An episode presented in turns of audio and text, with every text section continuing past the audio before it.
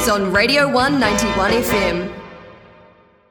Tēnā koutou i tēnei ahiahi. Kei te whakaronga mai koe ki te reo irirangi ko tahi. Ko Zach Toku Ingoa, and are your Radio 1 news updates for Ratu, the 15th of June. The Otago Foreign Policy School is taking place soon on the 2nd of July, and the event features several prominent speakers, such as Aotearoa's Foreign Policy Minister Nanaia Mahuta, as well as political science professor Anne Marie Brady, among others. The school has been running since 1967, and it is not only celebrating its 55th year in 2021, but also its return, as the school was cancelled in 2020 due to COVID 19. To understand more about the Otago Foreign Policy School, Radio 1 spoke to co organiser of the school and foreign policy specialist Peter Grace. We were a little bit hesitant to do it this year because we weren't really sure where we were going to be. But we had the National Security School uh, back in February and that worked well. So we thought, okay, we'll roll it out, but we'll only do uh, a, a, half of a conference this time. Um, so whereas it's usually Friday night, Saturday, and Sunday, this year it's going to only be Friday and Saturday. This year, the school is looking at the challenges and opportunities for Aotearoa in a post-COVID world, and Grace believes Aotearoa is certainly capable of meeting the challenges of that world. Of course, the one, the elephant in the room is not COVID, but climate change. Uh, and that's definitely a topic that we're going to be addressing here. New Zealand foreign policy in a post COVID world uh, might actually be a, a, foot forward where we're actually leading the world uh, and, and coming up with ideas. Specifically, the school is addressing security issues such as the highly discussed relationship between Aotearoa, China, and the Five Eyes Intelligence Alliance, as well as trade issues and climate change.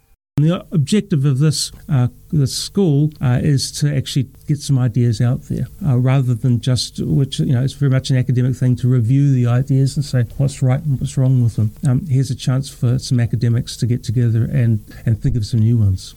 When asked why students should attend the school, Grace says it provides students interested in foreign policy an opportunity to meet with academic experts and policymakers starting from the very beginning is that this is a prestigious school. Uh, it's the oldest foreign policy school in the country. Uh, a lot of people come to it, and, and indeed a lot of leading foreign policy practitioners as well as academics come to it. So it's a chance to rub shoulders in a more national and international setting uh, than we would ordinarily down here in Dunedin. Both information and registration for the Foreign Policy School can be found online at the University of Otago website.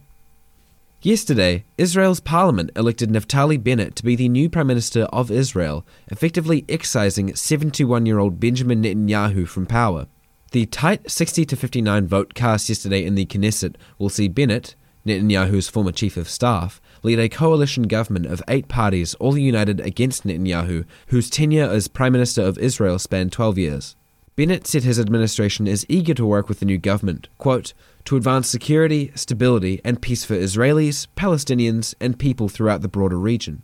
Netanyahu has declared he will not give up politics and is now leader of the opposition.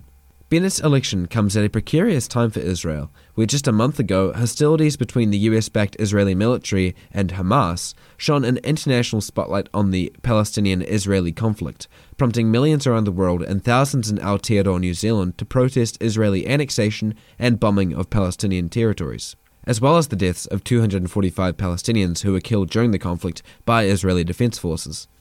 The government will formally apologise to Aotearoa's Pacifica community for the dawn raids on June 26th in Auckland Town Hall.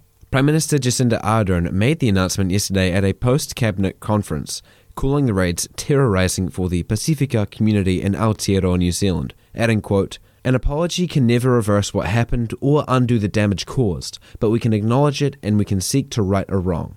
The raids, which were first started by Norman Kirk's government in 1973 and continued by Robert Muldoon, targeted Pacifican people overstaying their visas, despite there being more European and North American visa overstayers in Aotearoa, New Zealand at the time.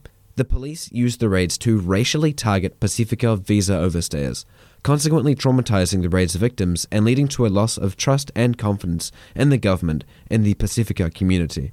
The government's apology is set to occur in tandem with the 50th anniversary of the Polynesian Panther Party, a social justice movement which advocates for Maori and Pacifica rights and equal treatment. Oh gosh, my mouth sure is sore from reading all this news. Luckily, we have Ruby J on the weather. The Radio 191 FM weather.